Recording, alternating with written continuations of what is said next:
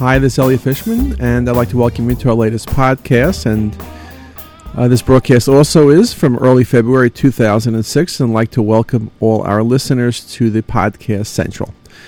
Uh, today, I just want to review several things. Uh, first, let me just put things in perspective a little bit. Uh, I was at the Los Angeles Radiological Society speaking last weekend, and always a terrific meeting. And I, uh, I think that was the fourth time I've spoken over the past 15 years. So it was, it was a real pleasure being there. Uh, this was one of the less exciting visits because the uh, first time I spoke there, it was about a week past the earthquake, the Northridge earthquake, and while I was there, you were getting these tremors.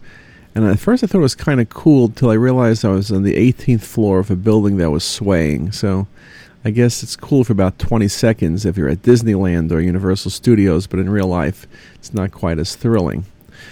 Anyway, um, at that meeting, uh, I uh, noted the number of different trends. One trend, of course, is the tremendous interest in cardiac CT. It's kind of obvious every meeting now, including our own. Uh, we're focusing uh, specifically on cardiac CT. Uh, we're running 3D courses or CTA courses the end of March in Las Vegas and Baltimore. And each, each of those will have between 7 and 10 hours of cardiac dedicated work. So it's definitely a trend, and people are very interested. The other thing that I've noticed is just the tremendous interest in 3D imaging and post processing. Again, people are finally really getting to the point of understanding that axial images in the world of 64 slice CT are not going to do it, regardless of your PACS system and workstation. You know, scrolling images is just not where you want to be. And in looking at that, I made a presentation there and at a different meeting on small bowel, and it's particularly impressive when you start looking at small bowel and mesenteric, particularly mesenteric vessels, how little information you see on the axials that are so obvious on the 3Ds. And we're putting together some of our experience in that regard, but when you do a sagittal view, that lateral view of the abdomen, kind of like the lateral view of the chest x ray we spoke about years ago, whether it's the SMA or celiac, there's so much information ranging from stenosis to SMA syndrome, to median arcuate ligament syndrome, to uh, thrombosis or stenosis. There's so much information that tends to be overlooked. We think about SMA and celiac when we stage pancreatic cancer and you look carefully, but every case, anyone with abdominal pain, that can be a very important source of the problems. And so it's very, very important to look carefully at there. And I really have uh, begun to focus on this lateral view as a very critical view. And it's something, if you're not doing, you should be looking at very carefully. Just try it yourself. Look at a 3D sagittal projection or even an MPR sagittal projection at the level of the SMA and celiac and see how much more information you do find. So it's something uh, very, very important to, uh, to remember. One of the other things that this meeting uh, reminded me of, and on the way back, I did stop in Aspen for a Johns Hopkins uh, uh, Medical Institutions meeting from the GI group at Hopkins, who were terrific referrers to us, which is the reason I went to that meeting. And they're also great guys, and so I'm very friendly with many of them. So I went and gave a few talks. And it's always important to recognize uh, one thing that radiologists tend to forget about at times and th- we tend not to do as well as we can, and that is really explain what we're doing to the referring physician. So this meeting was mainly gastroenterologists, some GI surgeons. It was a ski meeting, and I don't ski, but anyway, it was fun. But what you realize is that radiology is changing so quickly, radiologists have a hard time to keep up. But could you imagine the non radiologists?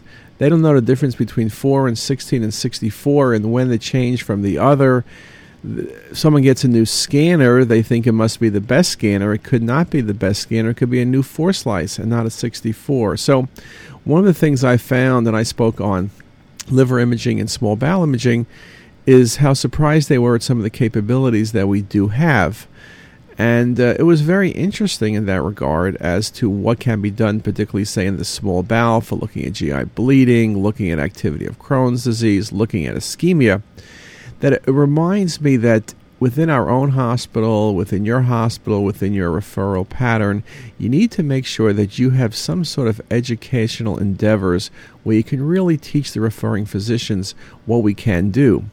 I think it's very important for a number of reasons. One, it allows them to order the right studies at the right time. It results in better patient care, but also I think it's the best turf protector we have because I think if people think that radiology is so easy, it's so simple and never changes, then that's part of the reason they want to encroach on our turf.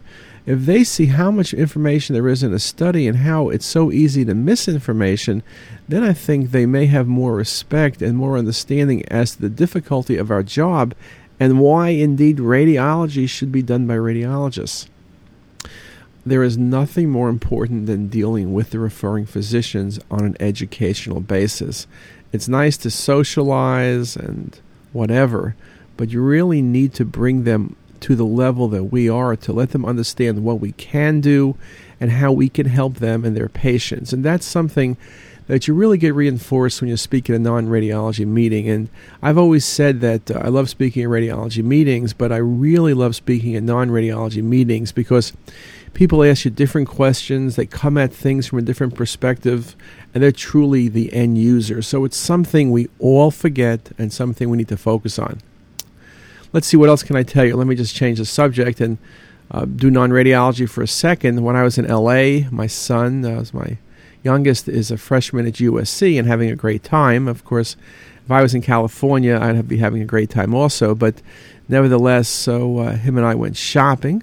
It's amazing uh, how nice some places are in California, like Rodeo Drive. It's also amazing how much money you can spend on a haircut that takes about an hour to pluck a few hairs. But um, very, very impressive place. So we went to dinner at Spago's, which is probably my favorite place in the world. And as I was leaving dinner, there was Don Rickles. And Don Rickles, one of my favorite comics, he's old. I will admit he's probably in his 80s. And he walks a lot slower than he used to, but I will admit when he spoke, he was as sharp as ever. So that was kind of pretty cool. And um, uh, just something a little bit different. Anyway, we'll stop there. And uh, again, I do appreciate everybody's comments about wanting us to do more podcasts, and we will continue to do them.